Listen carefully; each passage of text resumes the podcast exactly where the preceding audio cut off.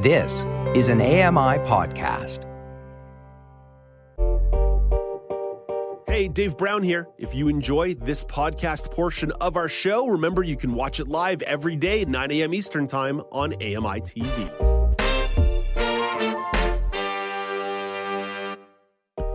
Good morning. It's Tuesday, January the 23rd, 2024. Welcome to Now with Dave Brown. Hit the horns and go.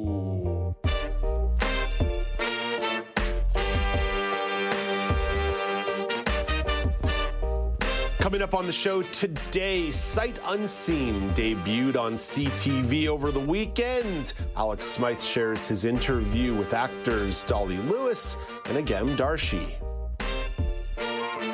It's been almost three years since Greyhound shut down. It means there's been a big decrease in intercity bus routes. Reporter Meagan Gillmore has more insight on the story. And it's another edition of the weekly news quiz. Karen McGee back in the mix to compete against Alex Smyth and Brock Richardson. The game of musical chairs on the news quiz continues. Had a experience yesterday in the afternoon. Went to the dental hygienist. She beat me up real good. The one thing that always strikes me about dental hygienists, they're stabbing you in the gums over and over and over again. And they're like, You're bleeding a lot. Yes, because you're stabbing me in the gums.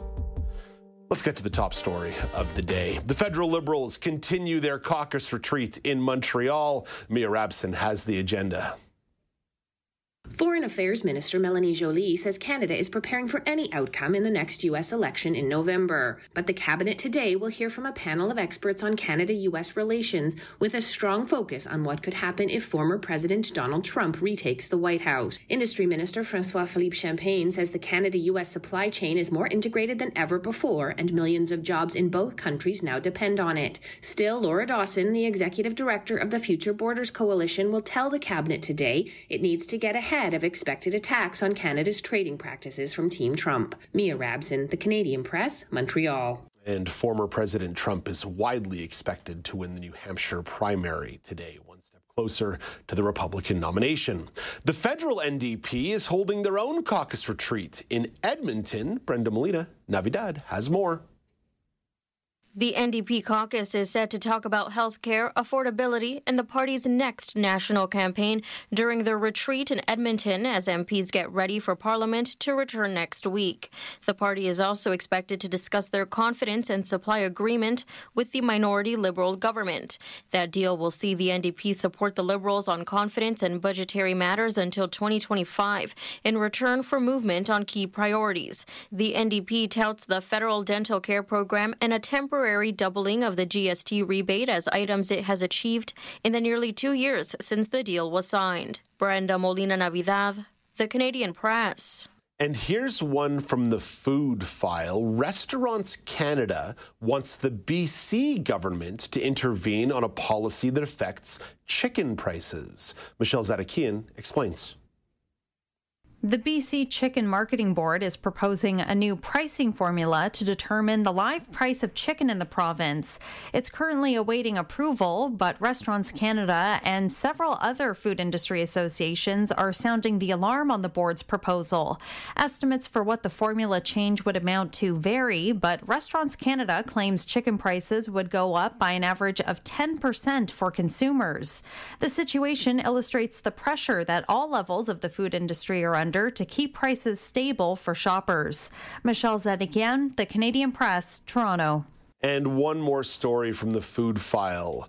Loblaws will continue to offer 50% off soon to expire food. The company is backtracking on their plan to reduce the discount that got discovered last week by CBC, and then they were roundly criticized and mocked. So a little bit of public pressure got them to uh, backtrack on that policy. Let's get to the daily polls at Accessible Media on X, at Accessible Media Inc. on Facebook. On Monday, you were asked for positive winter vibes. What's something that your region does to create local winter flavor? A couple examples that I gave you to vote on, although you weren't explicitly told to vote on them. 50% of you said the Rideau Canal, 50% of you said ice hotels in Quebec, 0% said Northern Lights events. Over on Facebook, Kelly writes in Igloo Fest and Nuit Blanche in Montreal. Excellent answers. Leanne chimes in Winterlicious in Toronto. And John comments Kingstonlicious in Kingston. And just FYI, in about 40 minutes, Toronto community reporter Mara Hutchinson is stopping by to talk a little bit about Winterlicious. So there you go, a little bit of continuity, connective tissue from segment to segment across the show. Speaking of connective tissue, the impact of Greyhound shutting down operations in Canada will be explored in segment three with Meagan Gillmore in the lens of more broadly intercity bus travel, but it makes for a decent daily poll because it's been almost three years since Greyhound shut down bus service between Canadian cities. And I really want to know how that's affected you and your region. A lot, a little, or not at all. And of course, I'm hoping that you're going to give a more elaborate response than just the option because I'd like to hear how it's affecting you and your region. Alex Smyth, for me, this is certainly a matter of a little. There's lots of train service between Ottawa and Toronto, and there's some buses available between Toronto and Montreal, but I have been caught up in via rail shutdowns and, airpo- and airplane shutdowns where maybe a bus would have been a really feasible, usable way to get out of the city, and it wasn't there for me. So to say a lot would be disingenuous, but a little sort of hits the right spot.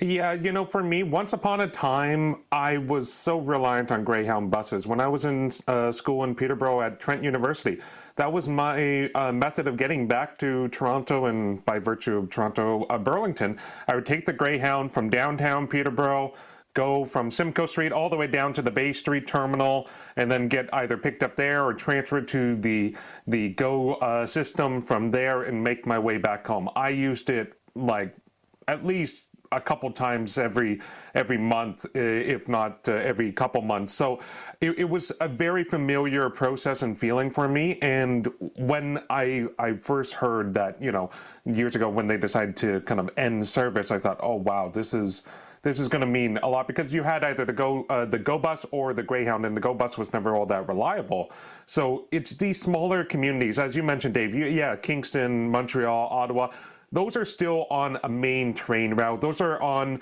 those different kind of hubs that you can still access, but it's those smaller communities, the Peterboroughs, the Lindsays, uh, kind of these areas where you don't have that built-in infrastructure that buses really served a vital purpose. And when you get one of the lifelines and remove them from those community, access to them is a lot harder for me currently, I would say it's a little to not at all because I just don't visit those communities anymore. Yeah. But when I was a student, it, it, this would have impacted me yeah. greatly beyond anything else. Yeah, you're right. You're back in the transit core because because uh, we're yeah. lucky to be in some of these transit cores. Laura Bain, one of the greatest memories of my early adult life was taking a Greyhound bus from Montreal to Fredericton, New Brunswick, because of how limited a lot of the train service in the Atlantic provinces was. So I'm curious, as Greyhound shut down maybe the impact on you, maybe the impact on the greater area around Halifax. But what's that impact been like for you and the region in the last couple of years? So, to my knowledge, Dave, that's interesting that you say that Greyhound has never served Atlantic uh, Canada.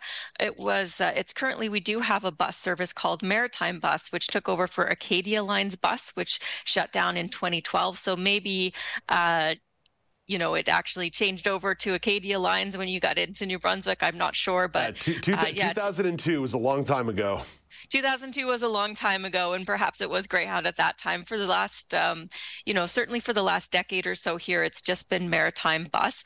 And they really did struggle during the pandemic, uh, and they were on the brink of shutting down. But then all three maritime provinces got together and actually put in close to a million dollars in funding to keep the bus service alive, which I think was a really good decision because we don't have much in the way of train service here and for folks who aren't able to drive apart from those um, you know buses between cities there really is no way to get from one place to another. So uh, i guess i would say because we don't have greyhound buses here we we uh, haven't in my kind of living memory i would say that that in particular has not affected me at all but uh, were we to shut down maritime bus, I think that that would impact myself and uh, quite a number of other folks, including those with disabilities that maybe don't have access to driving themselves. You see, that's exactly the regional perspective that I was looking for on that one. And Meagan Gillmore is going to offer a bit more perspective from a national point of view in about 20 minutes on the show. In the meantime, you can vote on the poll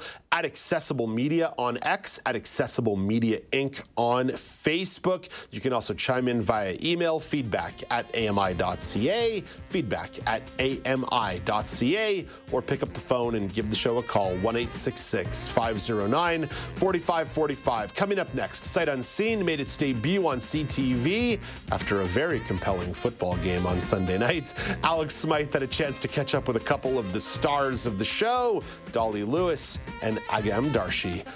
This is Now with Dave Brown on AMI TV and in streaming audio at AMIplus.ca. Thank you.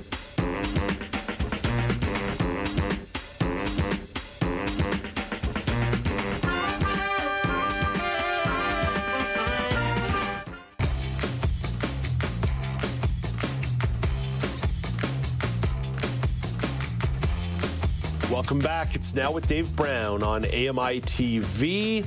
Sight Unseen is a new drama on CTV. Made its debut on Sunday, right after the Bills and Chiefs game, which I definitely watched every single second of.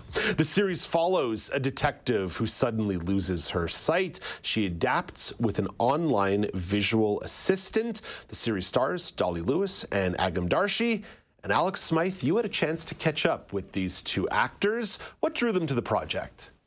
Yeah, so uh, it, basically it was really about kind of the unique nature of the story, the relationship. You mentioned it there, Dave, that, you know, Dolly Lewis's character, Tess, uh, she's a detective. She suddenly loses her sight and has to kind of learn to navigate this new world of uh, living with sight loss. And so the relationship that really forms between Dolly's character and Agam's character is done through the online kind of uh, visual assistance. So think of like a Be My Eyes type of platform is really how they're connecting. And that was really something something that drew both of them to the project. And, and Dolly spoke about how, you know, you're not only seeing this unique relationship uh, forming between these two characters, but you're seeing a more authentic representation of sight loss because she has her own lived experience with vision loss. And so seeing something where you're seeing a, a female lead that has that and is, is kind of learning to navigate this world really kind of made her want to try and, and pursue this role. And she shares more. Oh my gosh, so many things. Um, first, reading the script for Sight Unseen, I was really struck by the um, unusual relationships that were being developed here um, through technology. I hadn't seen anything like that before. Um, and seeing a female lead who was dealing with some divergence in her sight was really exciting because I've experienced that in my own life and I haven't seen it very often on TV. So I was thrilled to be able to dive into that. Alex, you mentioned the way in which the series visualizes vision loss or visualizes the approach of this device that's kind of like Be My Eyes and the virtual assistants. What did the stars think of that approach? Uh, yeah, because if you haven't uh, had a chance to check out the show uh, yet, like beyond just that representation, they also like brought, uh, bring you into the the character Tess's uh, point of view and and and show you what she is experiencing within that moment whether it's like severe glares or a really intense blurriness. So they really wanted to visually represent what the sight loss was like. And they they really saw this as okay this is unique. This is something that you're not you're not finding on other representations of vision loss within media and television that they wanted to really open the doors for someone who may not have that experience, may not have that knowledge.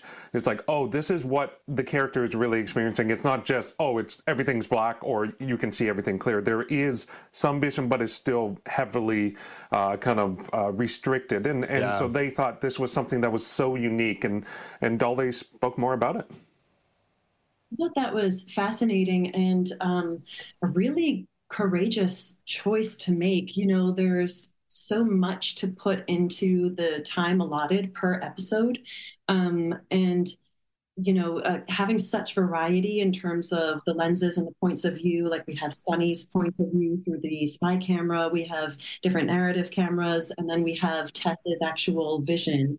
Um, I thought the the decision to include that so that viewers could understand a little bit you know they're not just watching my body move through a scene they're also seeing it from my point of view. Oh that's why she might stumble this way because now i get it. She she really can't see that part over there. Or that's why she can see that or that's why she can yeah.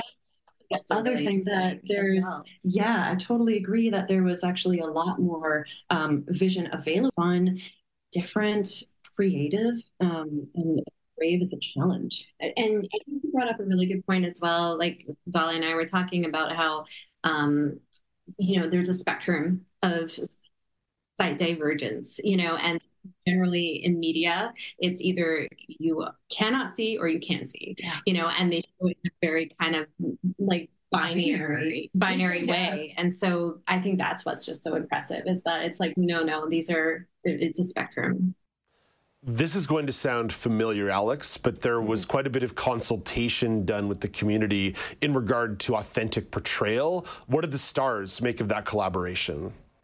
Oh, they, they said it made uh, all the difference because uh, not only, uh, as I mentioned, you know, Dolly is part of the community, but even the creatives behind the scenes. One of the co-creators of the series is uh, lives with vision loss as well, and then they also had a number of consultants, a number of people who were working on on the team and and and kind of collaborating on this project. All brought their experience, and the the great thing is, you and I know Dave, and we've talked about many times, and and even as Agam mentioned in that clip like sight loss is not uh, it, it's a spectrum. It, it's oh, it's yeah. not just a, a one or it's like yes or no.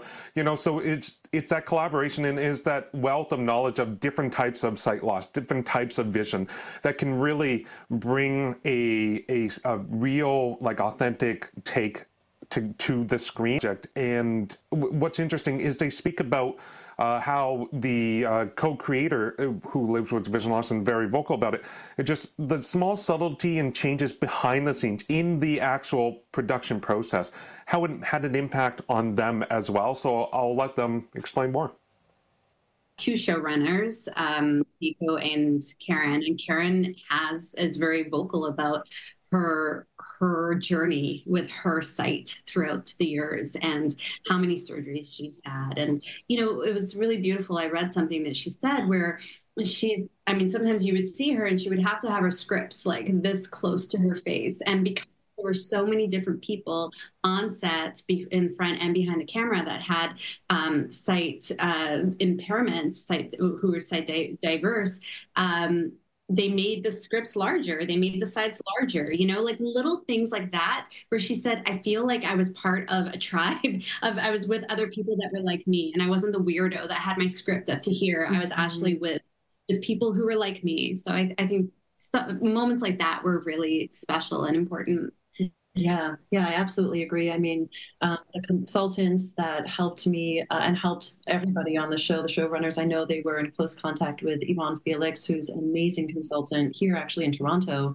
Um, she's a, a, wonderful woman. She um, she opened up about her experience to me, and you know, every single person's experience is different.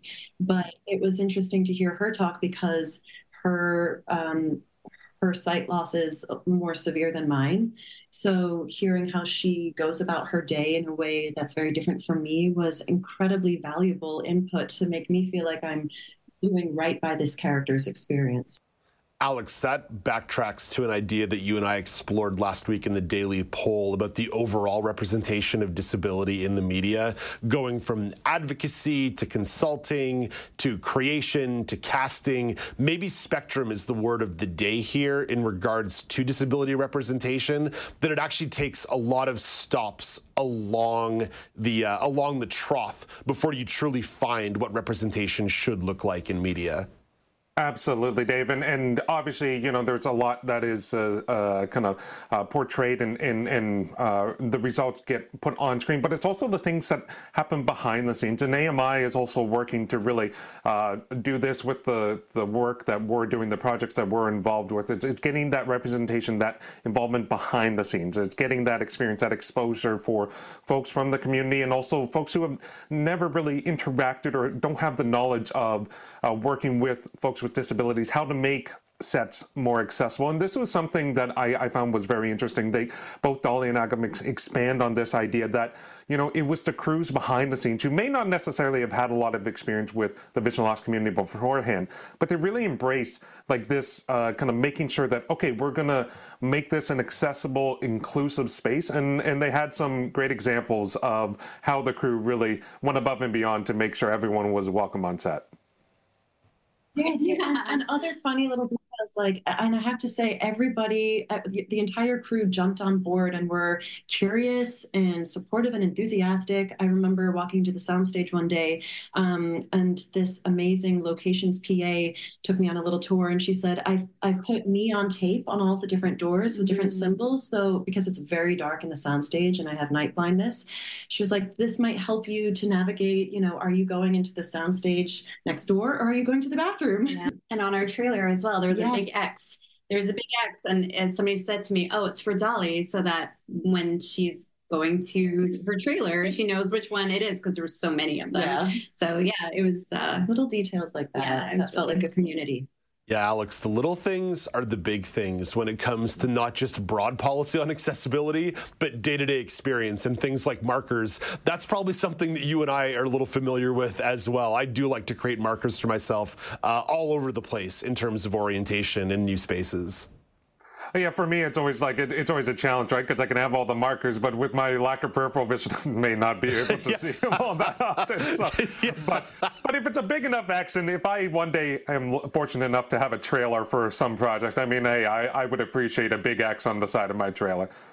Yeah, my uh, my parents, when I was a teenager, I, I, don't know if this was deliberate or undeliberate, but they put a green light bulb in our uh, front porch light, and I wonder if that was just their way of saying, like, Dave, look for the green light when you're coming home at two in the morning, as opposed to trying to uh, guess and test a little bit. That might have been a little bit of overkill, but I would have appreciated that at their house in Arizona a couple years ago when they live in a uh, suburb where all the houses look the same. I, I could have used I could have used a little extra guidance.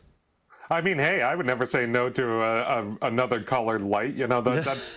That's, it's a thought that counts, right? And yeah. even if it doesn't necessarily uh, be as effective or, or as necessary as maybe, hey, it's an easy marker, you know, you you you always know look for the green yeah. and you can also direct other people as well. Look for the green light if yeah. you ever universal universal design. Look for the green yeah. light. Like there you go. And uh, for fans of the great gatsby they might uh, pick up on a little bit of a reference there as well. Alex thank you for this. Talk to you next segment. Alex's full interview with the stars of sight on unseen will be available later this week to stream at amiplus.ca amiplus.ca a little bit later this week for the full interview. And you can catch the show mondays 10 p.m eastern Time on CTV, that being Sight Unseen.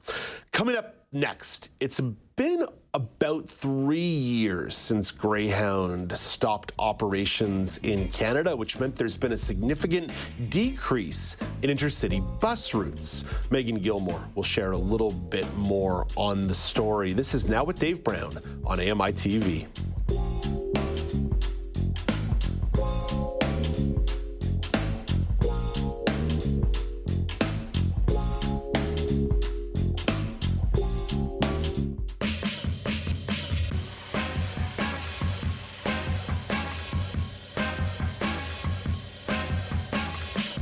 Welcome back. It's now with Dave Brown on AMI TV. A reminder about the daily poll at Accessible Media on X, at Accessible Media Inc. on Facebook. It's been about three years since Greyhound shut down bus routes between Canadian cities. How has that impacted you and your region?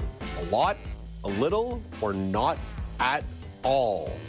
Of course, with that decrease in intercity bus routes, it's left quite a few Canadians stranded, and it's an issue that reporter Meagan Gillmore has been covering. Meagan is a reporter with Canadian Affairs. Hey, good morning, Meagan.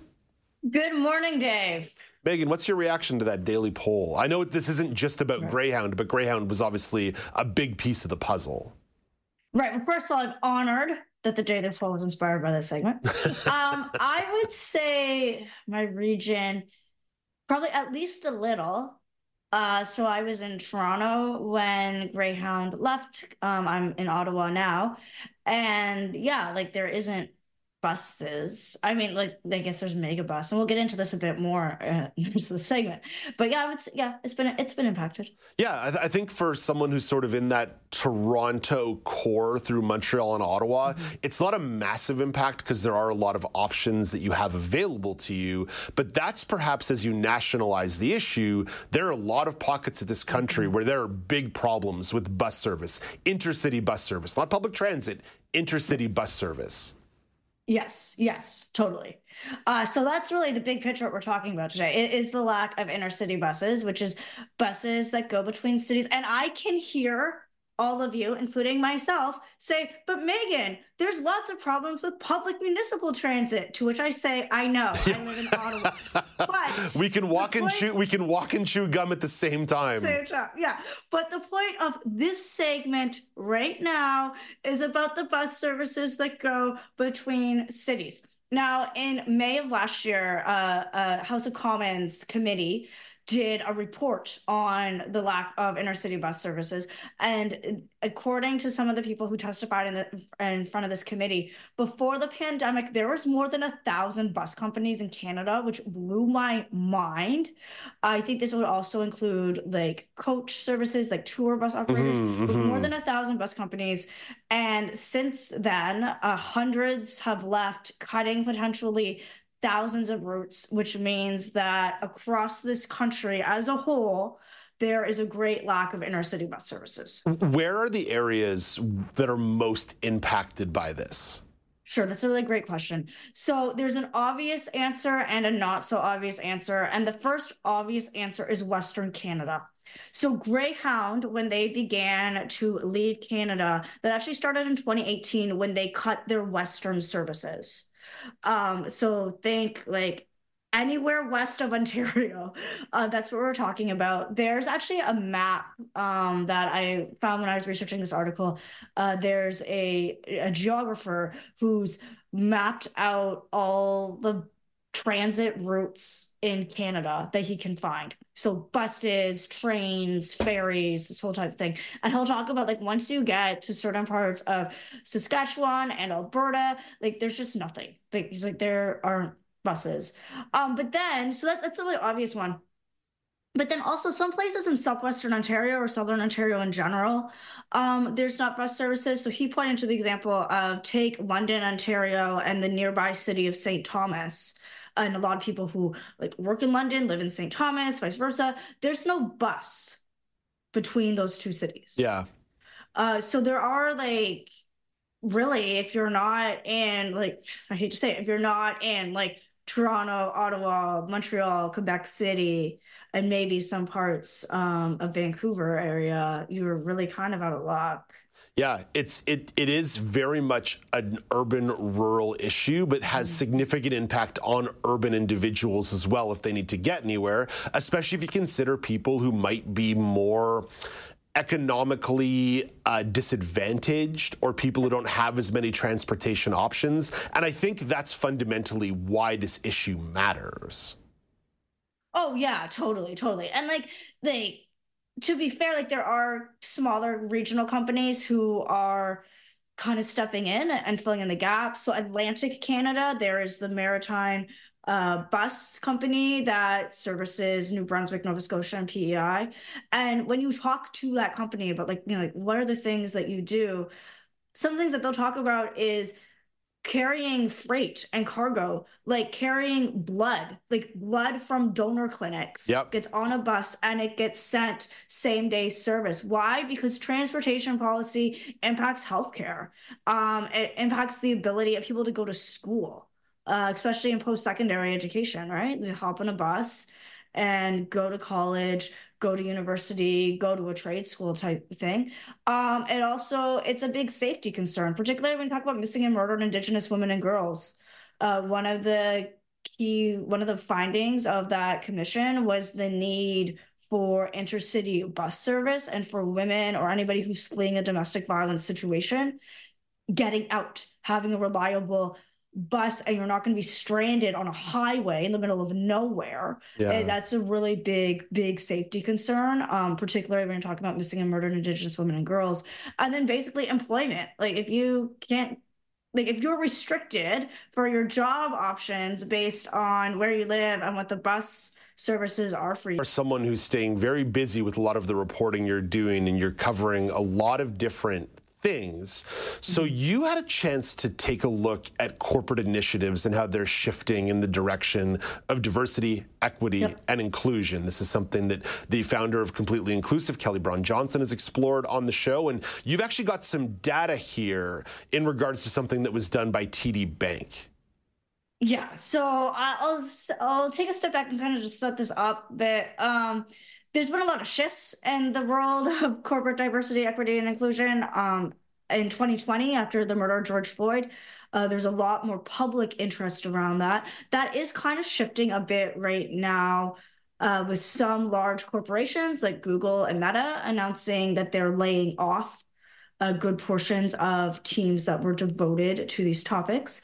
But at the same time, TD Bank recently became the first Canadian bank and one of the first uh, companies in Canada to re- to publicly release a diversity audit uh, that's the numbers of women or Black and Indigenous employees in the company, uh, and then like also looked at like corporate like across TD Bank. What are their hiring practices? What are their training practices? How do they talk about diversity? Uh, that type of things. So um, they focused on a few data points. One is that TD had exceeded a commitment it made in 2020 to double the number of Black employees in North America who are in vice president or higher roles by 2022. Uh, so they did meet that goal, uh, but they still are working on meeting the goals of having 45% of senior positions in Canada be filled by women by 2025. So they're working on it, and the auditor says that they they could make it. Um, and they also have a goal of increasing the number of Indigenous, Black, or other racialized employees by 25%. And the report says that while they haven't met that target, they are likely on track to meet it. Meagan, on the surface, transparency and data points are generally a good thing, but there are a few mm-hmm. people mm-hmm. that you spoke to in your reporting who took some issues with yep. these audits. What are the problems they laid out? Sure. So one of the uh, like just general facts about it is, yeah, it gives you a lot of good data, but what are you going to do with it, right? So, like, if you don't do anything with the data, what good was this audit that you did? Or if you're just using the data to reinforce a narrative that you want to tell about your company from like a corporate stakeholder perspective, yeah, mar- and a market, a market, letting, a marketing tool, yeah, not a policy marketing tool. tool, right? And not just letting the numbers tell you what they're telling you and not asking your employees, not asking the people who actually work in the company and are on the day to day ground floor levels, asking them like, "Hey, what like what are you seeing? What are you not seeing? What actually is our company culture like?" That that's a really big big point here. Another concern that people may have is that under this umbrella of diversity, inclusion, equity, you could argue that the results from audits fit into diversity. They're literally telling you paint by numbers, who do we have in different groups?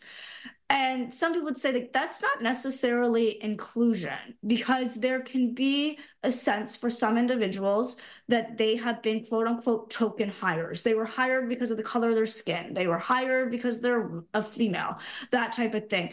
So um that feeling of I am only hired because for like for me, I might feel like I'm only hired because I'm a woman or I'm only hired because I have a disability, then you if you're in that position, you may feel like you have to work extra, extra, extra hard to prove that I actually have skills and I was hired because I know how to do this job. Um, and a lot of one of the individuals I spoke to said that in her experience, a lot of people who are hired in this quote unquote tokenism fashion don't actually last in a company that long. They'll leave after about maybe three years just because of the burden of often being the only or the first person yeah. Uh, in the company that reflects that demographic. advocacy fatigue. That was something mm-hmm. that uh, the columnist Shane Baker talked about a couple of weeks ago. You see all these pieces, they connect together, Meagan. I, we both put our fingers together there to connect the pieces as we put our hands together uh, digitally afar in the province of Ontario. Meagan, I'm going to choose my words carefully a bit here because I don't want to draw too many broad conclusions.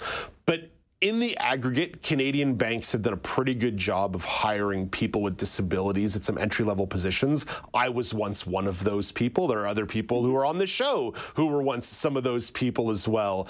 But how does disability fit into the broader conversation around some of these DEI shifts in corporations and some of these audits that are being done? Sure. So, um, the Employment Equity Act, uh, which is a federal piece of legislation in Canada does identify people with disabilities as a group that often has barriers to employment, and they say companies need to work to address that. When you go through some of these audits, like TD's audits, or like some law firms will put together like big overall reports about the state of corporate diversity in Canada based on uh, reporting from publicly shared, publicly traded companies you don't see a lot of employees with disabilities in general reflected in the data um, in terms of a percentage point. You particularly don't see many of them in higher level roles. Yeah, so board such members a, such a such an important like caveat to underline there. It's it's probably one of the biggest caveats to underline. Mm-hmm. Mm-hmm. Yes. Yeah. And it's very similar. Like the numbers are off the top of my head, they're pretty similar to the numbers of indigenous employees who are in those same positions. So while publicly we hear a lot about getting more women in um in specific positions and full disclosure i'm a woman. I'm you know i'm pretty like in favor of that. Um or people of different ethnic groups. Um again i'm in favor of this you don't hear a lot of broader cultural conversation around indigenous employees or employees who have disabilities and I think that is something that people should just question a little bit more and ask, like, why do we talk about certain DEI initiatives more than we talk about others? Yeah. Hey, Meagan, really interesting stuff here. Thank you for breaking down some of this data. Have a great day. Uh, talk to you later. All right, bus systems might be connected in this program, but in this country, but contributors on this program are. So thanks for having me. There, I like that's a great job landing the plane. That's reporter Meagan Gillmore. You can read her articles online, CanadianAffairs.news, CanadianAffairs.news. Check out Meagan's work; it's really, really good. In 60 seconds, Alex Smyth has the weather story of the day. But first, here is Canadian press reporter Karen Rebo with your morning business minutes. Canada's main stock index edged higher yesterday, but lagged behind its peers on Wall Street. Toronto's TSX index gained 17 points to close at 20,924. New York's Dow Jones average climbed 138 points, and the Nasdaq added 49. In Tokyo this morning, the Nikkei index lost 23 points. Hong Kong's Hang Seng index surged 392 points, or 2.6 percent, and our dollar is trading overseas this morning at 74.19 cents US. West Fraser Timber Company says it is permanently closing its sawmill in Fraser Lake, BC after an orderly wind down.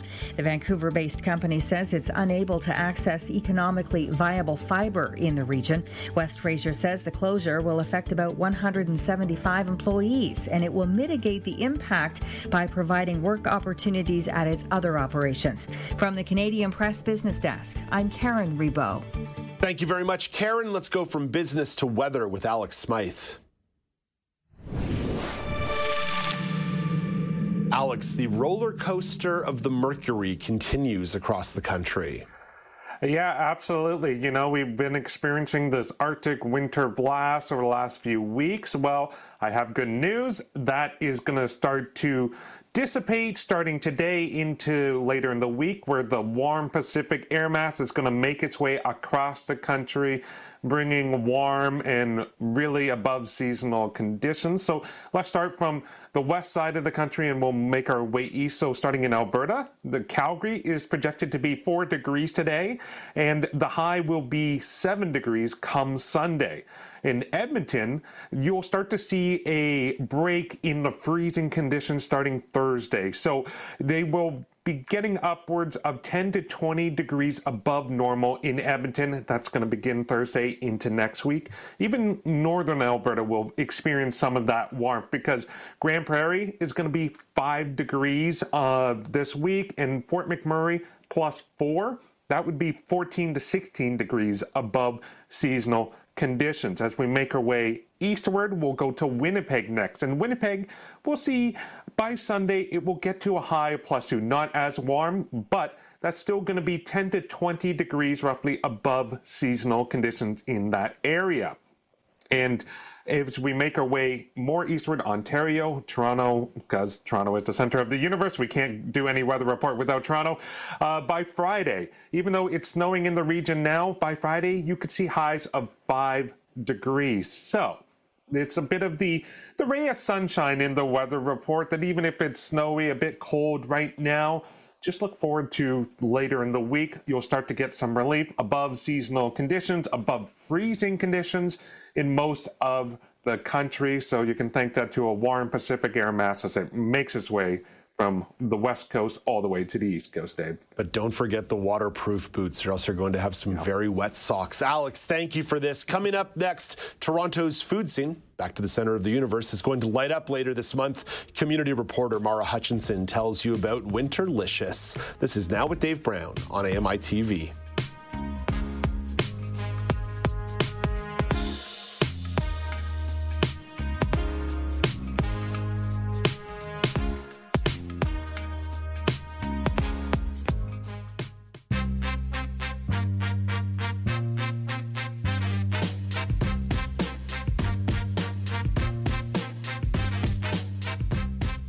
Welcome back. It's now with Dave Brown on AMI TV.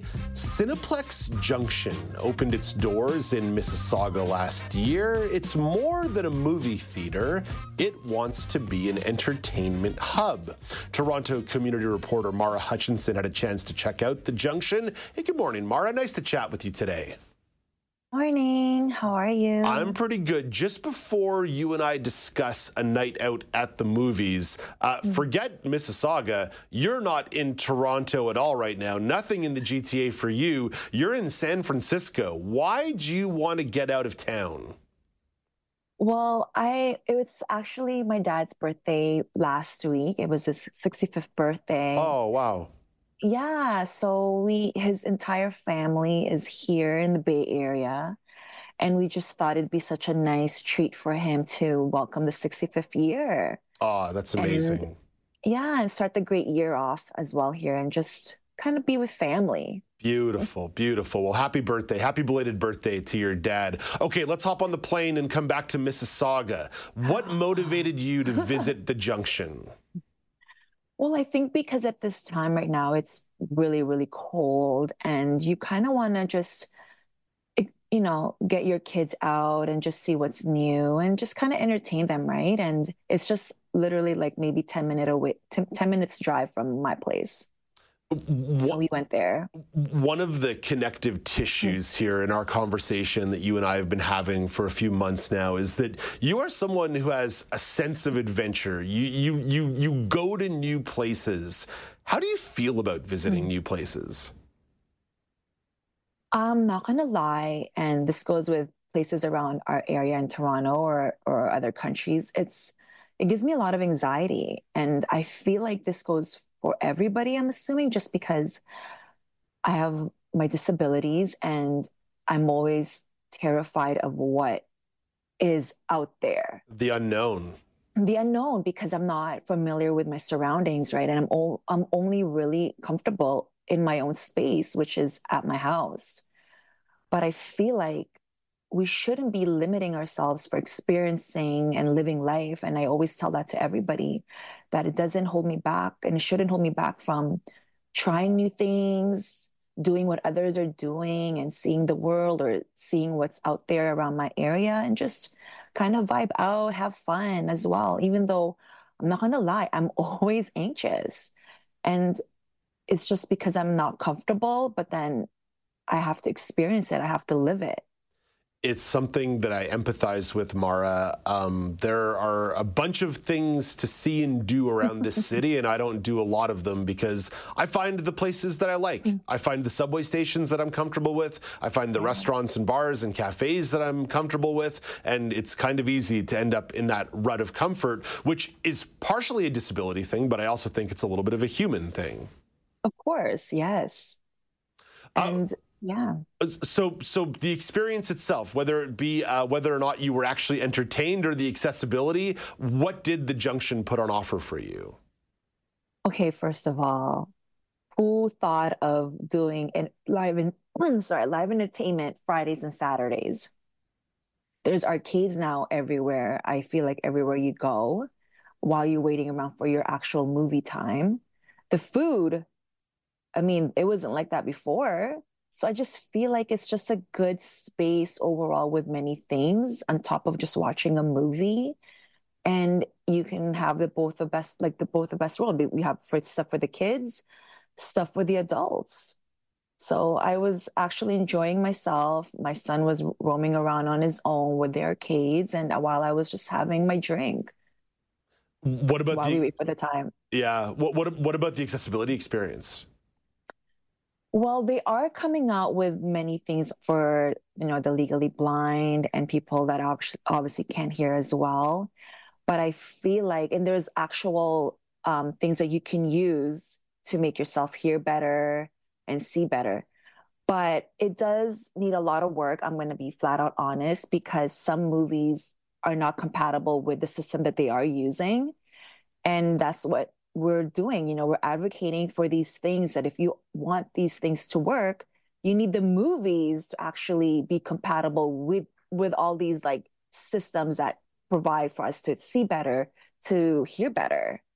And overall, I mean, going the other route, well, it's spacious. You're you have a lot of space to, you know, walk around, wheelchairs and everything. But I just feel like we need a lot of work in terms of really, really experiencing this the movies in general, right? Yeah, putting all the putting all the pieces yeah. together. Well, Cineplex Junction is located inside the Erin Mills Town Center in Mississauga. For more information, you can call 905 412 2828. That's 905 412 2828 or visit cineplex.com.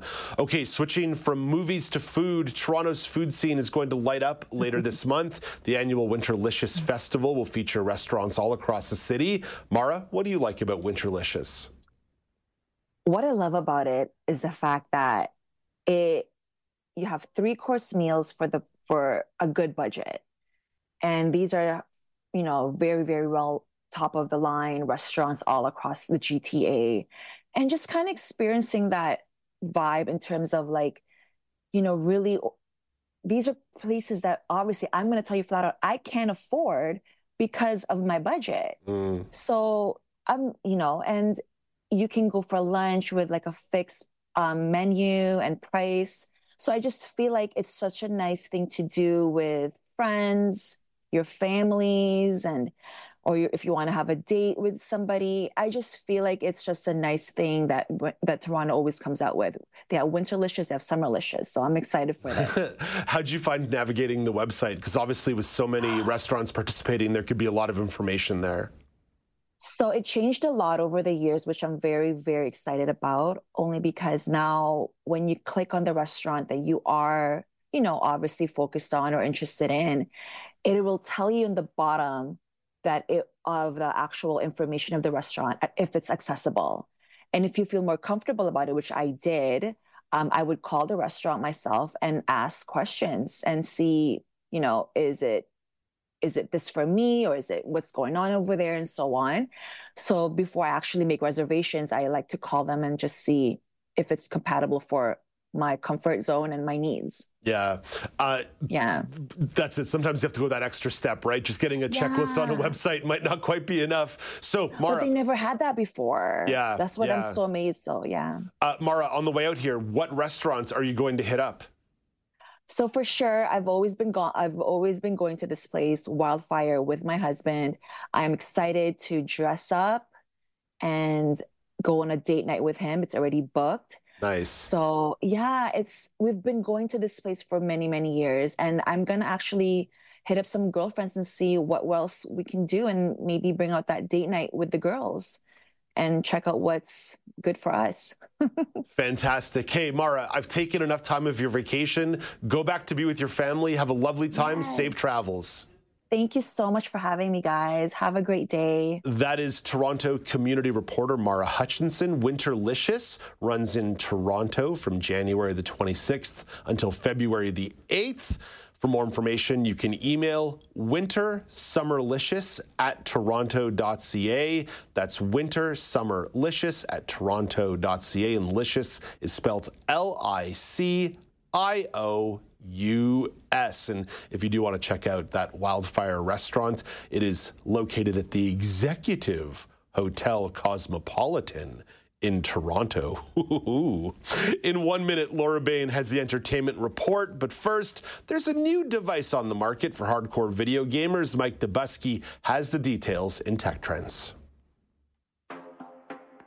From ABC News Tech Trends, a new gadget is clawing its way into the handheld gaming space. IGN's Taylor Lyles says it's called the MSI Claw. Essentially, just part of that emerging submarket where it's a hybrid between a handheld and also a whole gaming PC. She says the company is making a battery life argument, with MSI claiming two hours of playtime on the device's most energy intensive settings. Don't have to tweak anything to lower the graphical settings or anything like that. I can get two hours out of that before I have to go down and charge it. The Claw is expected to start just under $700. That's more expensive than the top end Valve Steam Deck, one of MSI's main competitors. But Lyle says it's still cheaper than building your own gaming PC. If you're looking for something that will, you know, get the job done at a pretty good level without having to fork over a ton of money on the latest NVIDIA graphics cards. It'll do just that. With Tech Trends, I'm Mike Dobuski, ABC News. Thank you very much, Mike. From the world of video games to the world of movies, Laura Bain, the Academy Awards have put out their nominees this morning. Yeah, that's right. Uh, as you said, Oscar nominations just came out. Uh, so we're just going to go over the list of the nominations for Best Pictures. There's American Fiction, Anatomy of a Fall, Barbie, The Holdovers, Killer of the Flower Moon, Maestro, Oppenheimer, Past Lives, Poor Things, and the zone of interest. It's kind of a long list. You know, I'm thinking as I'm reading it, Dave, that I'm like maybe, uh, you know, I, am sort of like auditioning here for my. To to read the uh, read the award. Maybe they'll contact me. on the doing the voiceover on the uh, the night of the show itself. Yeah, Laura, that information obviously just dropped only a couple minutes ago, so not a lot of time necessarily to react to the list. But I don't think necessarily any major surprises there. A lot of those movies have no. been garnering buzz since their release over the course of the last 12 months. Yeah, absolutely. And uh, for sure, uh, some of what we've seen so far with uh, previous, like the Golden Globes and uh, the Critics' Choice. Now, folks can catch the Oscars on March 10th. They're going to be hosted by Jimmy Kimmel. Hopefully, his jokes jokes are going to land a little better than those of Jo Koy at the Golden Globes.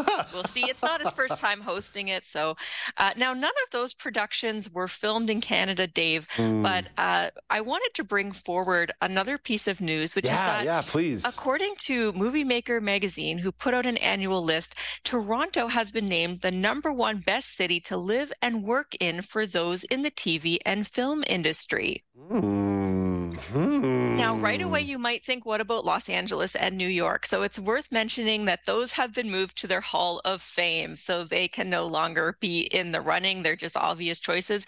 But the makers of this list actually suggest that even though those cities obviously are huge in terms of film and television, that folks don't start out there or even necessarily choose to live there kind of mid career, but rather that they only sort of move to New York and Los Angeles once they've got to a point in their career where they're taking regular meetings there and maybe can afford to have a second residence. Mm-hmm. But that um, you know, a better choice might be to look for a more livable, affordable city that still still has a strong industry industry presence. I know where I can tell where we're going here there, but uh, they suggest that by taking away some of the stress of the high cost of living and challenging commutes, people will be able to focus more on their creative projects. I know you certainly don't think about challenging commutes and high cost of living when you think about Toronto. Do you, no, ne- never, not not once, Laura. Never would I think of Toronto as a city that's too expensive and like largely unlivable. That said, that said, I literally had dinner on Saturday night with a bunch of my friends who work in the acting world and work in the TV and film business.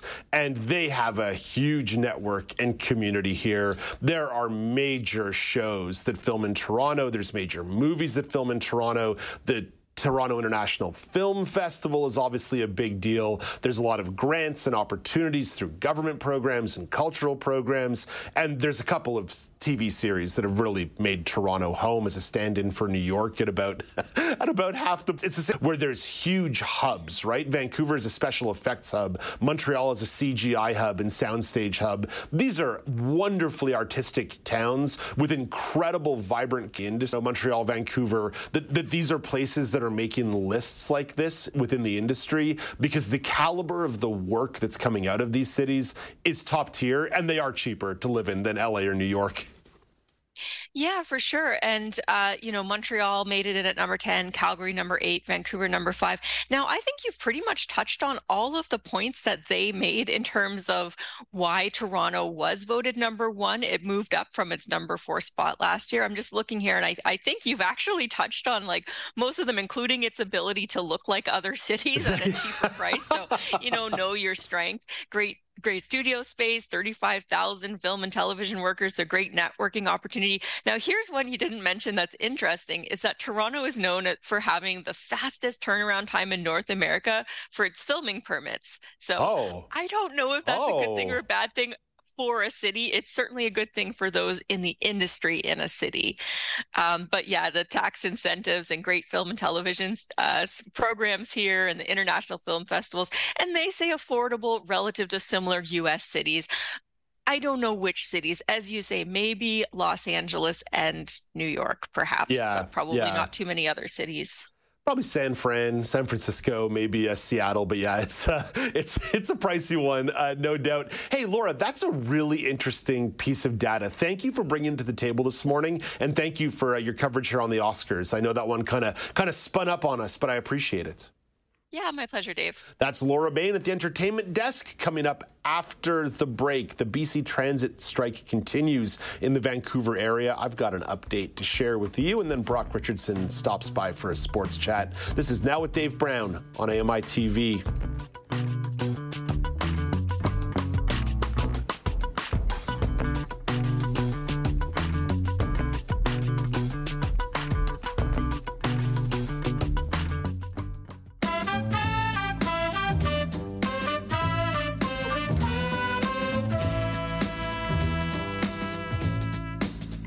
Welcome back. It's now with Dave Brown on AMI TV and in streaming audio at AMIplus.ca. I'm Dave Brown. It's Tuesday, January the 23rd, 2024.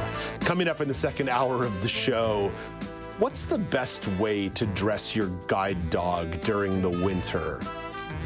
not just guide dogs, it's all dogs. They all get cold and they've got those soft little paws. Becky Czar will share some advice. And it's another edition of the weekly news quiz. Karen McGee returns to compete against Alex Smyth and Brock Richardson. I've cooked up some good questions for this one. Although a lot of them have already been addressed or answered on the show in the last five days. So if you're a keen and now with Dave Brown listener, you'll do a great job on the weekly news quiz. Speaking of the news, let's begin the hour with the regional news update. Over to British Columbia, BC Labour Minister Harry Bains is considering whether to appoint a special mediator in the dispute that's halted bus service in Metro Vancouver. The minister is urging Coast Mountain Bus Company and representatives for its 180 transit supervisors to get back to the negotiating table. I know two sides understand their responsibility to the public, to their customers, and I urge them to get back to the table to work out an end to this dispute and get transit riders moving again. There's so many people who depend on their service. A 48 hour strike is underway that's impacting bus service as well as the SeaBus and causing significant trouble for people in West Vancouver and North Vancouver. Over to the prairies. Fee increases for single use bags in Edmonton are going ahead as planned this summer. The fees local businesses charge customers are going to rise from 20 to 25 cents from 15 cents for a single use paper bag. Paper bag. A November survey found the majority of respondents said they were already bringing their own bags to stores. The cost of a reusable bag is also going up from $1 to $2. I kind of want to bring this story to the news panel on Friday. I've still got a couple days to actually make my pitch to the panel, but I'm curious how you're experiencing the habit of trying to bring your own bags everywhere. Because the habit is doable, but it's not a 100% success rate, and my kitchen is currently overrun with reusable bags. That's your look at the regional news. Let's bring in Brock Richardson for a sports chat.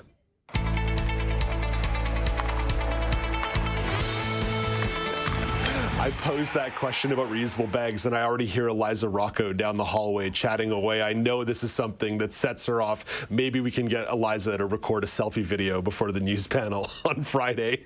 Hey, Brock, let's start in the world of para sports. There's been a resignation uh, for the women's wheelchair basketball coach in Canada, and, and that's the second resignation in a very short period of time.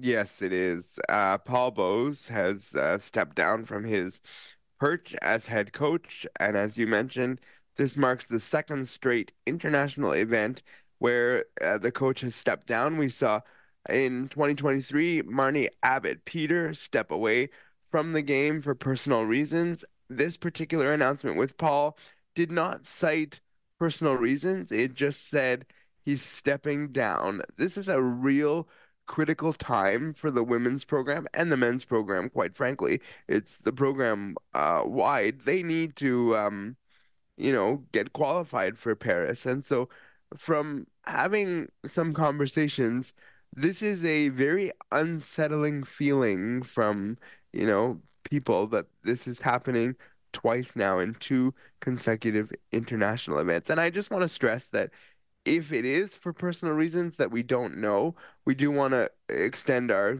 you know, uh, well wishes to Paul because, of course, if it is that, then we need to respect it. But it's just interesting news, Dave, and and it's interesting timing as well.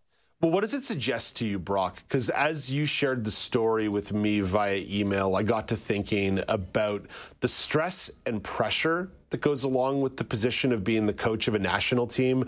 Probably one of the most marquee para sports, if you really get down to it as well. The focus on wheelchair basketball is always a big one. So you combine the stress with the reality that there's not necessarily a ton of glory or a lot of money in coaching para sports and how that equation ends up trickling down into the responsibility that goes along with being a head coach. And head coaches asking themselves, is this actually worth it?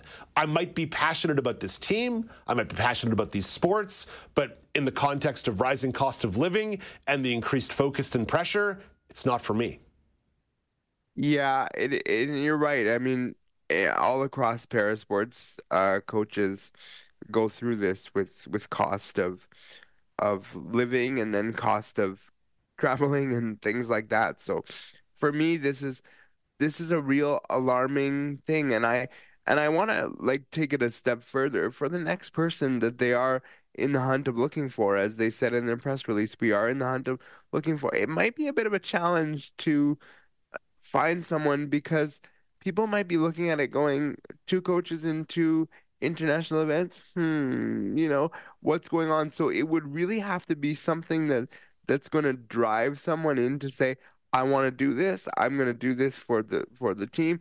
But we had the discussion on our on our neutral zone podcast about the idea of having um a player's own a player a player's coach. And then as we sort of ironed that out we said mm, having a player's coach only while being part of the team is a real real tough situation, but they might have no choice because if they don't find someone, they need they need someone to lead it. So we had an extensive conversation on the the latest uh, episode of the Neutral Zone, which drops uh, later today. But yeah, it's an interesting interesting thing for sure. Brock, let's pivot to professional sports. Rule changes in the National Hockey League. You were watching the Vancouver Toronto game on Saturday night, and something came to mind for you late in the game.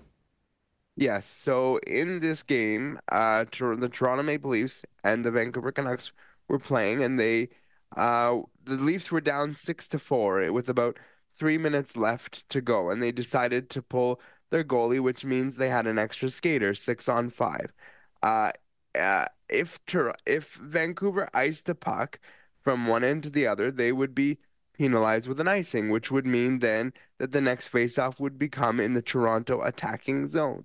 Got me thinking, Dave, what would happen if we treated this like a regular penalty kill and you could ice the puck as you can if it's a two minute minor and the um, the team that has the penalty against them can ice the puck.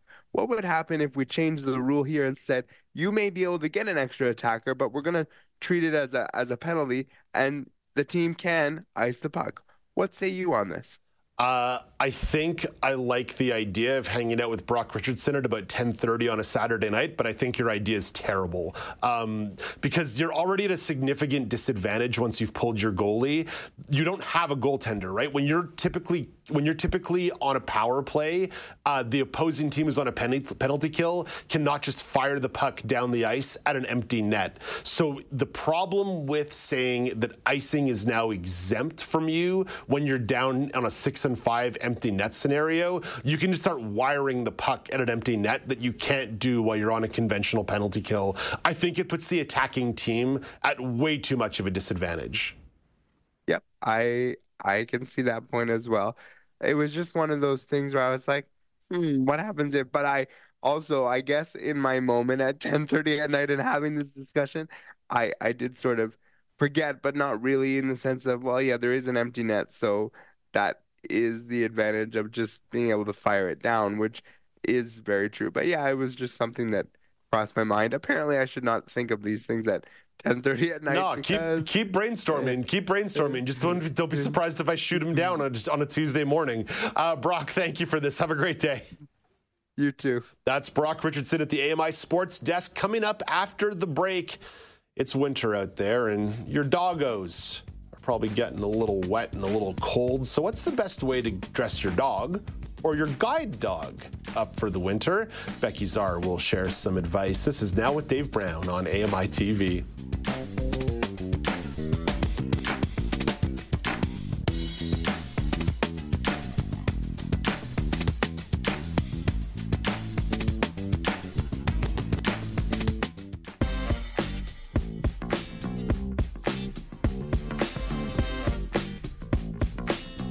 Welcome back. It's now with Dave Brown on AMI TV. After the last 10 to 12 days, there's no doubt that Canadians, on the whole, understand how to dress for winter. Layers, layers, layers. But what about your furry friends? You know, the dogs have to go out too, and that includes guide dogs. Becky Czar has some ideas on how to dress your guide dog appropriately for the season. Becky's an entrepreneur based in Regina, Saskatchewan. Hey, good morning, Becky. Nice to chat with you. Morning, Dave. Thanks for having me. Becky, you've spoken about your guide dog, Lulu, before. Uh, how would you describe Lulu's feelings in regard to winter? well, I think if she could think or speak on her behalf, I'm pretty sure she'd say she has like a love hate relationship with winter as a season in general. Um, she loves the snow. She thinks that is the greatest thing um, that ever happens is these magical little white pellets fall from this like, the, from the sky and uh, you know collect for her and then she can roll around in it squish her face in it it, um, jump and play in it. But um, there's a line that she really doesn't want to cross when it comes to temperatures. So um, we've had a really fabulous winter here in Saskatchewan. We've been so fortunate this year, um, with the exception of about 10 days to two weeks where it was just, you know, minus 45 to minus 50 um, with the wind chill. Like it was frigid. Um, and so she wasn't overly impressed with that because that limits her walks, limits her playtime outside, and causes her to wear what she thinks are goofy clothes, um, her jacket, her boots, etc. Becky, paint the picture. What's it like trying to get the jacket or the boots on Lulu? Honestly, it's like a flashback to when Bennett was a toddler. Um, my son's 13, but it is. It's like honestly like wrestling a toddler to try to get her stuff on. She uh, runs and hides as soon as I bring out the boots. Um, I swear she can recognize the Ziploc bag or the, hear the crinkle, and she's like, "Uh, uh not happening." Oh, no. um, so she, yeah, she'll she'll dodge me as much as she can, and it's like a quick game of hide and go seek. And uh, I always win though with bribery with treats to lure her back in. So yeah, it's a good time, honestly.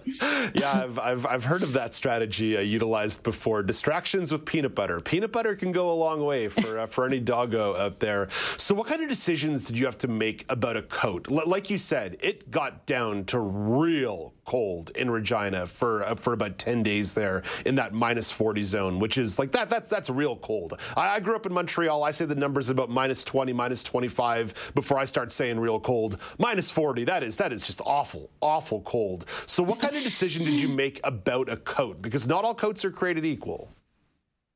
No, it's true. Um, so when I first got her, I was the new mom again, and I went and I geared up and I got her a few options. Um, the one that I default to on those really cold days, it's a Ruffwear brand. Um, it's not super fashionable when it comes to color because I could only get it in gray, which is kind of to me a little bit of a humdrum color for this beautiful girl. But um, I also have a lighter version in a pink. Um, my mom has gone to the extent of knitting her sweaters, like turtleneck sweaters, which Lulu, I'm pretty sure if I could see her, was like rolling her eyes at that extent. Um, but there's an application for each of them. And on those cold days, it's not about fashion. It's not about looking like the cool kid. It's about dressing warm and um, bearing through the temperatures properly. Yeah, I take care of uh, a friend's dog pretty frequently, and uh, she has about four or five different coats, including raincoats and winter coats and fall coats. Uh, I'll tell you, Becky, though, I don't often put them on her when I'm unsupervised. The winter coat, but if it's raining, no, no, no, no, no. You, you, you're going to get wet just like me. Totally, totally. and then you whip out the boots. So we don't say the B word in our house um, because it's a trigger word. She's oh, very no. smart. Oh, no.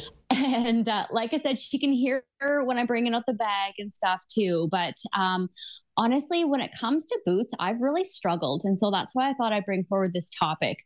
I've bought the expensive boots. I won't name brands. Um, I've I've tried, you know, honestly a few different kinds and invested a significant amount of cash in them. And I've had troubles in a couple of aspects. Um, for those that they work for, that's awesome.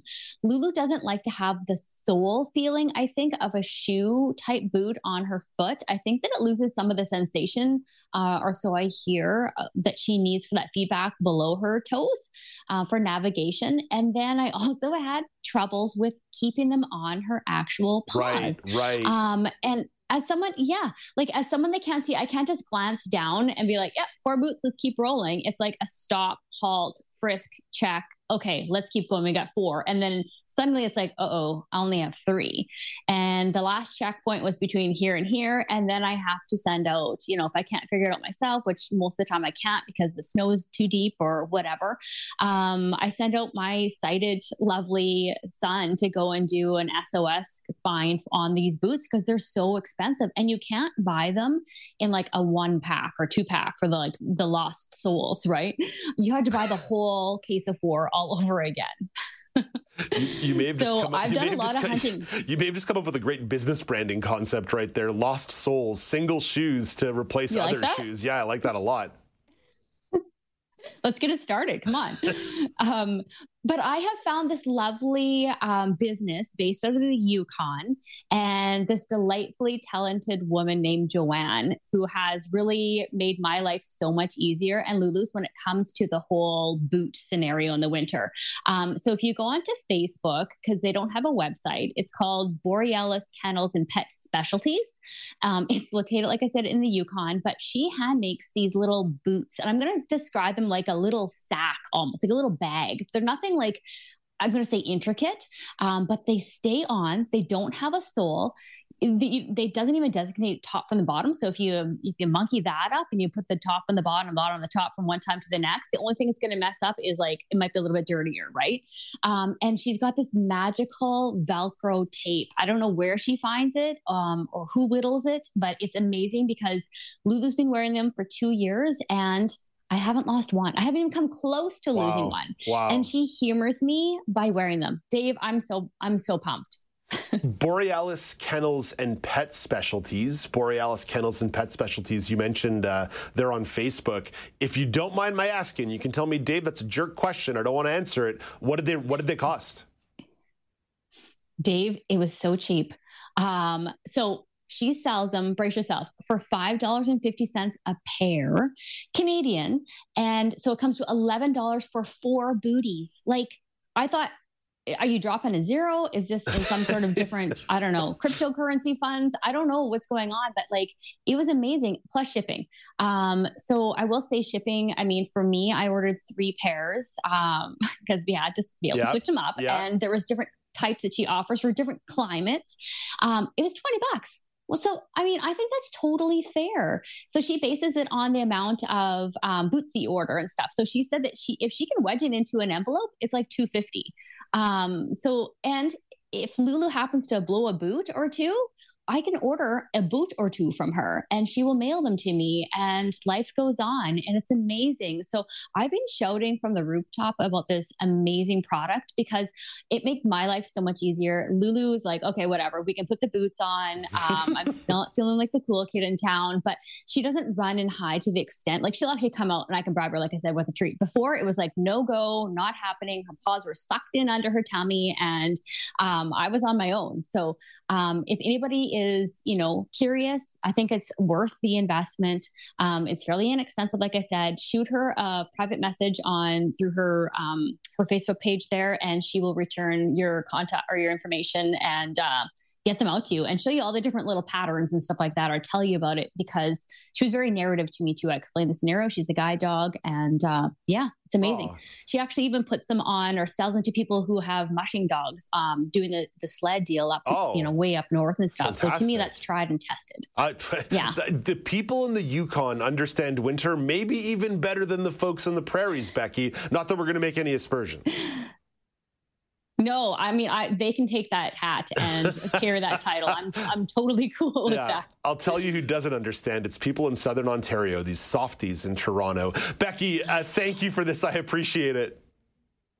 You bet. Thanks for your time. Take care. Borealis Kennels and Pet Specialties, Borealis Kennels and Pet Specialties, to uh, learn more about those boots. That's Becky Czar, an entrepreneur in Regina, Saskatchewan. Coming up after the break. Ooh, I think this story's coming out of the Yukon too. It changes to nut policies in schools. Alex Smyth has a story out of Whitehorse, Yukon and has a couple questions for myself and Ramya Amuthan. This is Now with Dave Brown on AMI TV.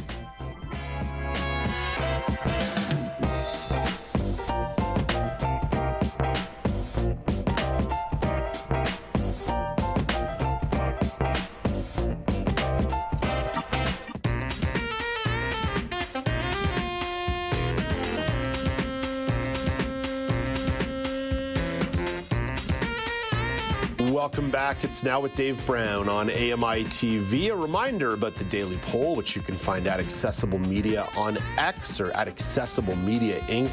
on Facebook. It's been almost three years since Greyhound shut down bus service between Canadian cities. How has that affected you and your region? A lot, a little, or not at all? Big thank you again to Meagan Gillmore of Canadian Affairs for stopping by to talk about some of the journalism around that story, but your opinion matters on that one too. Turning over to Alex Smyth. Alex Smyth, there's a change to some nut policies at a school in Whitehorse. Yeah, Dave, I came across this story the, the other day uh, on the weekend, and I, I thought it was an interesting uh, concept. So, uh, in Whitehorse, uh, École Émilie-Tremblay, I hope I didn't. You did pretty good. You did pretty good. Um, they, they, they unveiled a plan to change the policy around uh, their their allowance of, of nuts, tree nuts, uh, peanuts in the classroom. So originally it was a blanket ban. They've decided to change it up that now any grade three and up there is no ban, no restriction around nuts in the classroom. However, in kindergarten, grade one, and grade two, there will only be a ban or restriction if there is a student in the classroom that has a nut allergy. The rationale provided for why they're taking this step is they said that based on consultations, things like that, they found that nut bans, just outright bans, provide a false sense of security, whereas awareness, education are far more effective in trying to make sure that people are in a safe space when it comes to things like nuts and allergens. So I, I thought this was an interesting idea, interesting approach. I wanted to bring it to the roundtable. And I wanted to get first reaction to what you guys think about this change in policy. So, uh, Ramya, if you're there, what do you think of the change in the policy around nuts in the school? Okay, so I'm not sure how much I can speak on what I think of this because, uh, like, where's the science rationale, right? Like, they were talking about consultation and uh, education versus just like outright bans and false sense of security. That sounds fine on like a social point of view, but what does it mean for the people with severe nut allergies? Like, we had people when I was in grade two, for example. Uh, one of the students, Victor, had a severe nut allergy, and there was no way, like there was there yeah. was no um way you could bring nuts into the school. Your O. Henry bars had to stay at home. Like it was serious stuff. And, uh, you know, at any pen, at any time, he could need to use an EpiPen. So the entire school went nut free. Uh, and I'm wondering if, like, the rationale that this school provided for, you know, certain age groups, certain grades, and, you know, let's keep the conversation fluid is really going to tackle the actual challenges, the actual life-threatening life uh, nut allergies that students may be coming into school with. Alex, I think you touched on it a little bit there, but it's worth reiterating, right? That if there is a nut allergy present, that if there's a self identified nut allergy, the ban will go into effect for that classroom. Uh, for, for kindergarten, grade one, and grade two, Dave. Yeah. Only Grade limited. three and up, there is no restriction, even if there is an allergy oh, in the classroom. Well, that's preposterous then, because some that's people are yeah, because some people are severely allergic to the point that touching a peanut or smelling a peanut will send them into anaphylactic shock. Yeah. There's there's no amount of there's no amount of awareness training that can fix that yeah, and, and so I, I, I think what uh, what they're trying to to kind of uh, try to do with this change in policy is I, I think the rationale kind of extends to well at a certain point there's not going to be nut free zones and so they're trying to kind of get it to the point that people have to kind of sort of self advocate and and uh, protect themselves. But I agree with you. Even at grade three and grade four and five, like these are still nine year olds. Nine year olds. Nine year olds are stupid. Exactly and it's like how how responsible are they going to be? If they have like a peanut butter sandwich or something are are they going to really be washing their hands all that effectively? What is it right. just like any other sickness let alone in a classroom like are you really taking all the precautions necessary to keep others around you safe especially when it's something like a severe nut allergy? It is it's such a, a hard issue to tackle and it, it's very interesting that the school has taken this approach. They thought okay let's let's do this. It'd be very different if it's like hey if there are no uh, uh, allergies within the classroom then no ban. If there is then it, it becomes very specialized and very focused. I would be much more comfortable with something like that yeah, I, I yeah. think there. Mm-hmm. Sorry, Rami, I'm going to jump in here yeah. for a second. I, I just I just think that you need to be thinking about this a little bit more holistically. That it's not simply the matter of biting into a peanut that is going to set mm-hmm. off a reaction here. Mm-hmm. I also think that the second there's any allergy in the entire school, you need to be very cognizant of this. I, have told you guys this before. Now, th- this is changing the context or the scope of the conversation a little bit. When I moved to Ontario and started attending attending Algonquin College, there were a few people with very severe scent allergies in my program. And I was someone who used to wear cologne every day. And the first day I came in and someone was like, you can't do that. There's there's a scent ban here. I was like, oh my gosh, I'm so sorry. Like that's like that is something that I want to get like I, I want to make sure that I'm I'm I'm taking care of the people around me, even if, you know, I get a little self-conscious about my stank a little bit here and there. But yeah, I, I I, I think about these situations as being it's it's not just a three meter radius where a peanut nope. ban matters. And, and, and, and I do accept the counterpoint where like the entire world is not going to be nut free, but I think a school is like pretty much a place that's worth saying we can offer some control about the amount yeah. of nuts or scents that are going to be in here.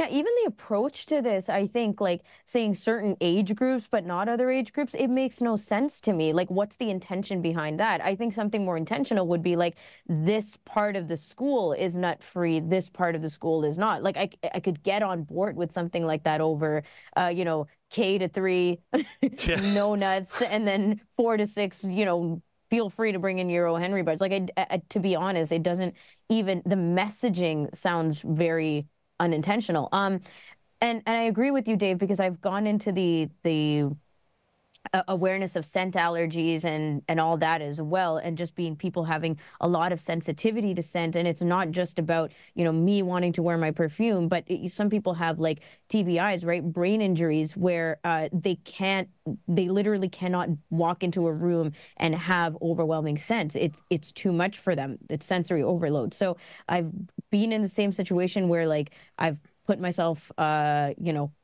heavily sent itself in a, a, a circumstance in classrooms and places where people have had to say like you got to get out of here um, but you know it's awareness and i think that this is kind of lacking that yeah, Alex, I just I'm really struggling with their rationale. I also wonder who was advocating for this, other than, than maybe a couple parents who were cranky. They couldn't send their kids with right. uh, peanut butter sandwiches to to school anymore.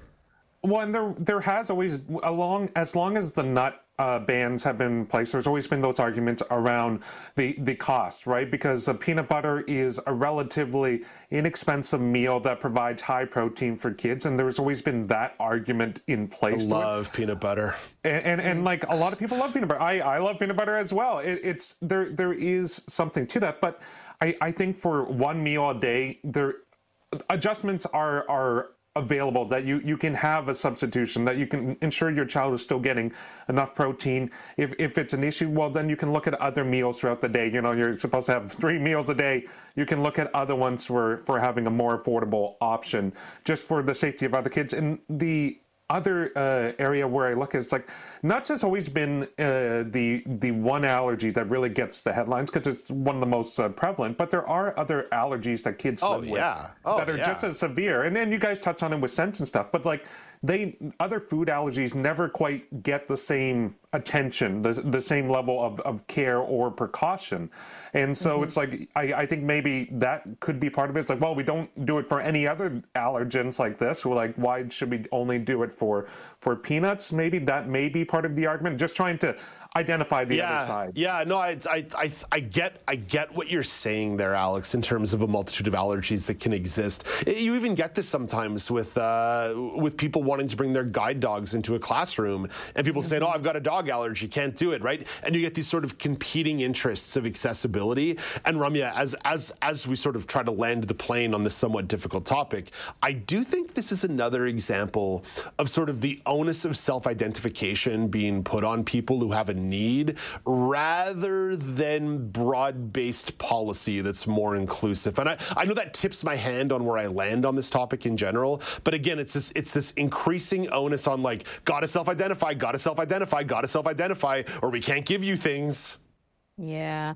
And it's fair because, uh, like, this is a really good example of that case, right? It's fair because, you know, there's it's an entire school it's people of all kinds of different needs and the self advocacy plays a big part into this but i also think there is a lot of empathy to be had right like it's not necessarily like a we need to shut down peanut butter and you know that sucks. Like we got to understand that this is a very very nuanced conversation. Like overall there are people who yeah when they have peanut butter their allergies are triggered. But then there are others who like you said literally cannot be around the the substance um, or the trace of nuts and that cross contamination is a bigger conversation. So i don't know. I guess it's not necessarily self advocacy if you're in kindergarten, but yeah, the parents and you know everyone has to get involved. Yeah, Alex, I do I do think there is a lesson here about self advocacy and probably a conversation point about self identification and maybe teaching kids from a young age to to do that. But it seems like a really dangerous stakes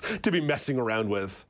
Uh, yeah, and I, I think too, you, you hope the, there's the level of empathy that uh, the classmates, especially if it's a kid in your class that, you know, you know, and you've grown up with them that they have a nut allergy. You're just not going to have nuts, or if you you get it in your bag, you're just not going to eat it, you know? And same mm-hmm. thing with the mm-hmm. parents. You just hope that there is this level of understanding, even if the school itself doesn't in uh, like kind of impose a restriction around it that you're you just you can forego having a, a nut based or nut included uh, uh, snack or, or meal within the lunches you just hope that there's there's that understanding that we're not just oh this is uh, only uh, my child is the only one that matters in this situation no one else matters like let's just be nice to each other. Are, are, you expecting humans to have good faith to one another, Alex? Like, come on, man. Like, this is wild. Okay, let's try to end this on a little bit of a smile. Uh, Alex, what is your favorite nut or legume? Ooh, I I really love pecans because I think oh, they're oh, yeah. one of the best Good ones answer. that can be dessert and like a snacking one. You can dress it up, you can make it fancy, you can decorate it with spices and herbs and all this stuff, or you can just have it base on the side. It's very versatile. Good. That's a good a good answer, Alex. Good answer. Ramya, what about you? I love them all, but I will say cashews for the same oh, reason, Alex. Oh, Spiced cashews, oh, candied cashews, all the cashews, please. Oh my gosh, I just I just got By the some... way, I prefer almond butter over peanut butter. Oh, okay, we can have that conversation on a different day, Ramya. Don't throw those boomerangs at me right at the end of the conversation. We have to get to the news quiz. Uh, the hum the humble almond. The humble almond is also a delicious yeah. thing, oftentimes covered in chocolate. Uh, Alex, mm-hmm. don't go too far because you're coming back for the news quiz. Ramya, you don't go too far either because you have to tell me what's coming up on Kelly and Ramya today at 2 p.m. Eastern Time. Absolutely. We have reflexology with our wellness contributor, Frances Wong. She's going to tell us what it is, how it's helpful, also why it's different than just a regular massage. Uh, we're also going to talk to woodworker Jeff Thompson today. He's telling us how we can frame, so frame our pictures, oh, uh, also gracious. put up our put up our curtain rods. You know, he helped me like just with verbal instructions put up my own curtain rods, which I'm super proud of, and I'll bring up later on the show. No uh, way. Also, yeah. Story time with Jeff and Ramya.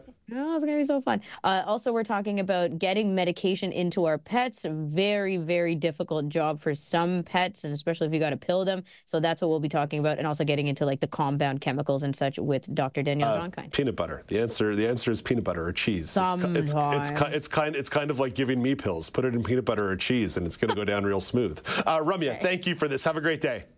You too. That is Ramya Amuthan. You can find Kelly and Ramya 2 p.m. Eastern Time on AMI TV. Coming up next, it's another edition of the weekly news quiz. Karen McGee returns to compete against Alex Smyth and Brock Richardson. Who will take the crown? This is now with Dave Brown on AMI TV.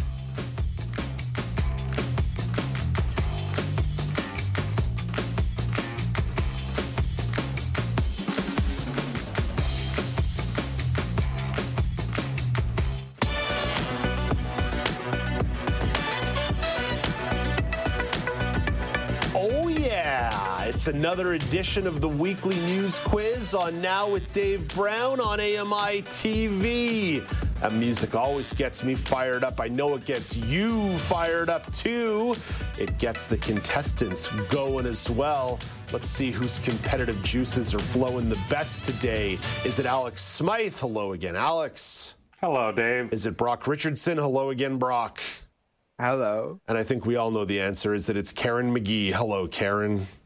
I'm very, I'm not competitive at all. Not in the least. All right, let's quickly go over the rules of the game, just in case they changed in the last seven days. There are three rounds of questions with three questions per round. Each question has three options. You can answer without hearing the options and get two points. If you need the options and get it right, you get one. If you get it wrong, you are mocked, and another contestant can try and steal the point. Paul Daniel Daniel was away yesterday, so I wrote the questions and picked the order. So blame me if you don't like it. The order is Karen, Alex, and Brock. So, Karen, you get the first crack at this. Canadian retail is getting a shakeup. Best Buy will be partnering with another store as part of a rebrand. What retailer is it? Oh, I read this and I totally thought this was a weird connection, but I'll take the options. Is it The Source, GameStop, or Indigo?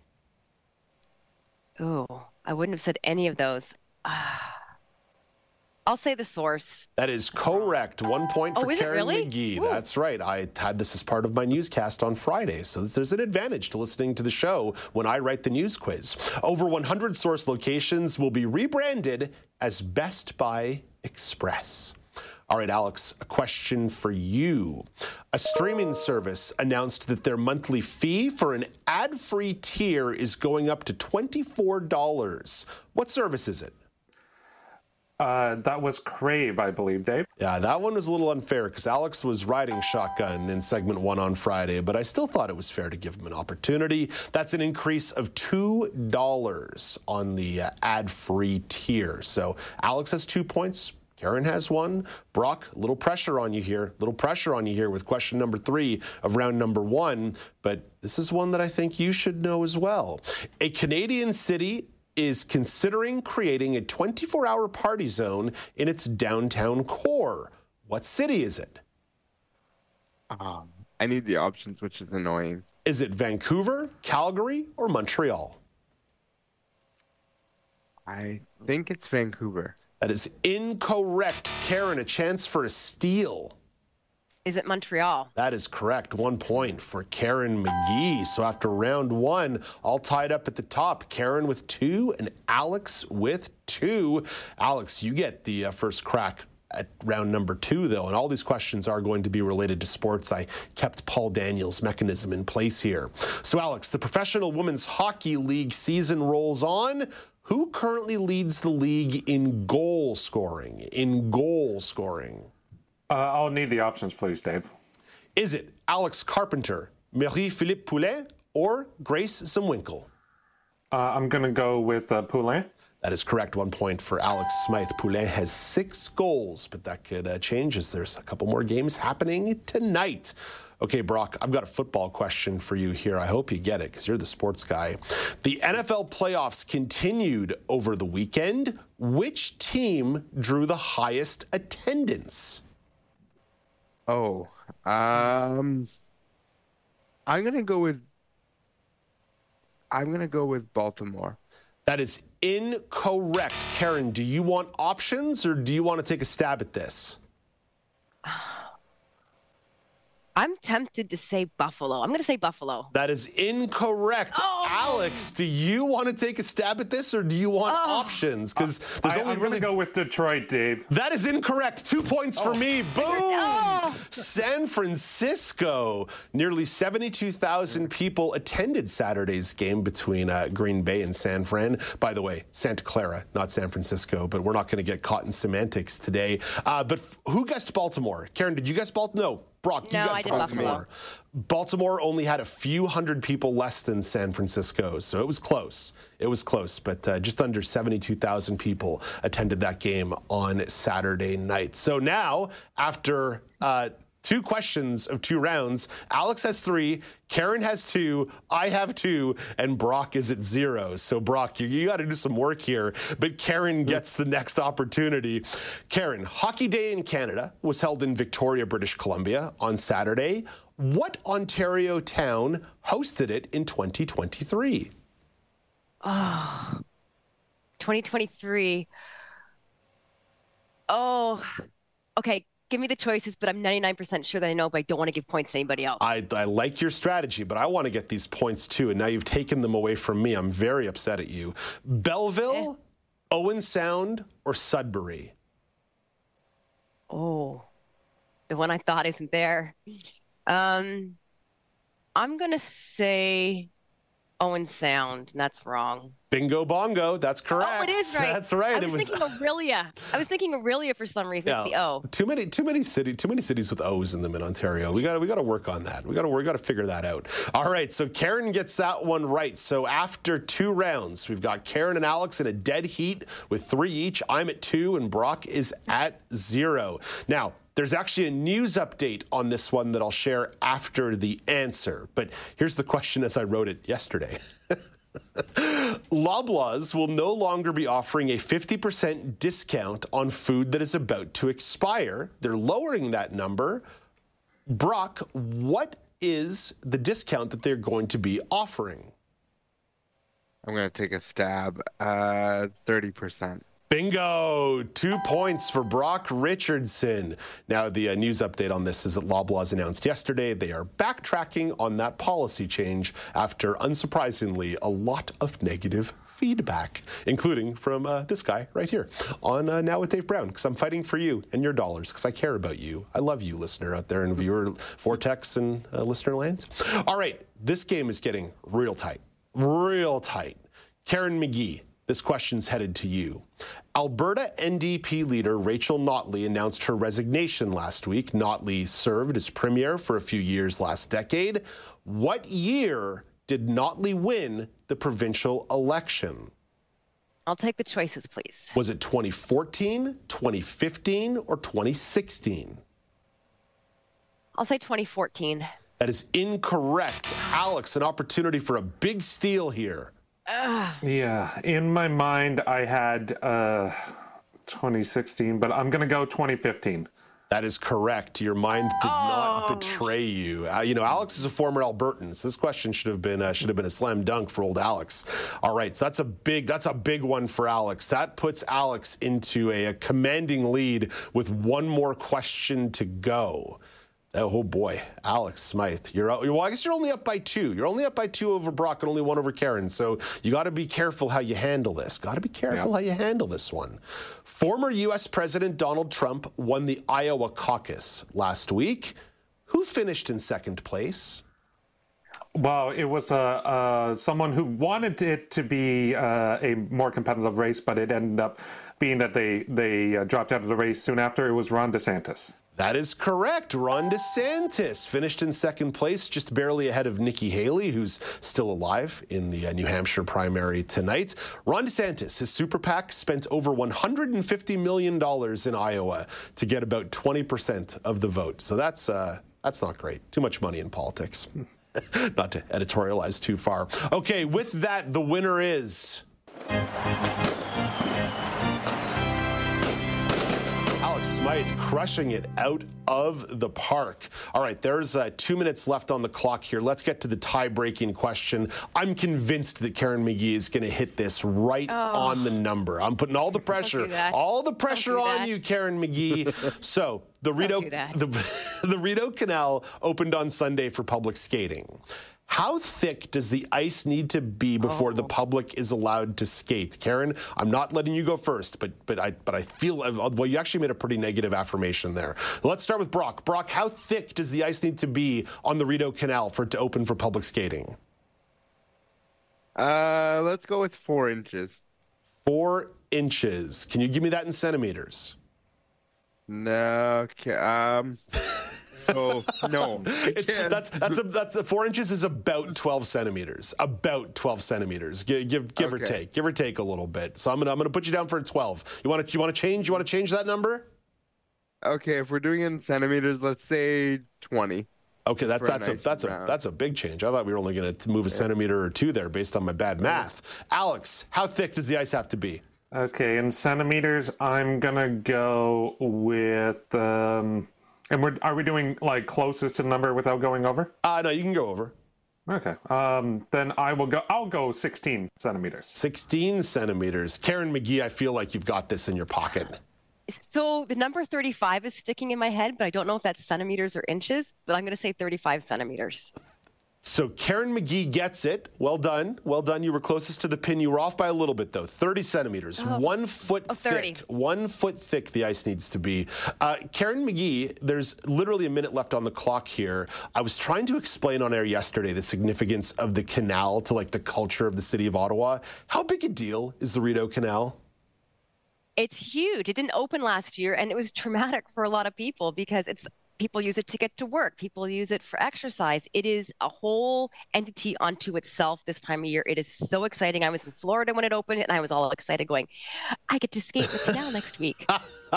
Do you It's re- wild. Do you remember in January 2015 you sent myself, Dan Forgs, and Dar- Darcy McGee onto the Rideau Canal? Darcy to- McGee, Darcy to Tony. Uh, uh, Darcy. Historical figure Darcy Tony onto the ice on the Rideau Canal on a Friday afternoon when it was minus 35 with wind chill, and you made us film a bunch of stand-ups for an AMI this week episode. I, I it's you're, not. You're still bitter. It's you're not. Still bitter, so I'm still shivering. That's for sure. Karen McGee, thank you. Brock, thank you. Alex, thank you. Thank you as well. If you tuned in on the old TV set or you're listening at AMIplus.ca or on your favorite podcasting platform. Now with Dave Brown, we'll be back tomorrow morning at 9 a.m. Eastern Time. Until then, I'm Dave Brown reminding you to play safe, play fair, but don't forget to have some fun.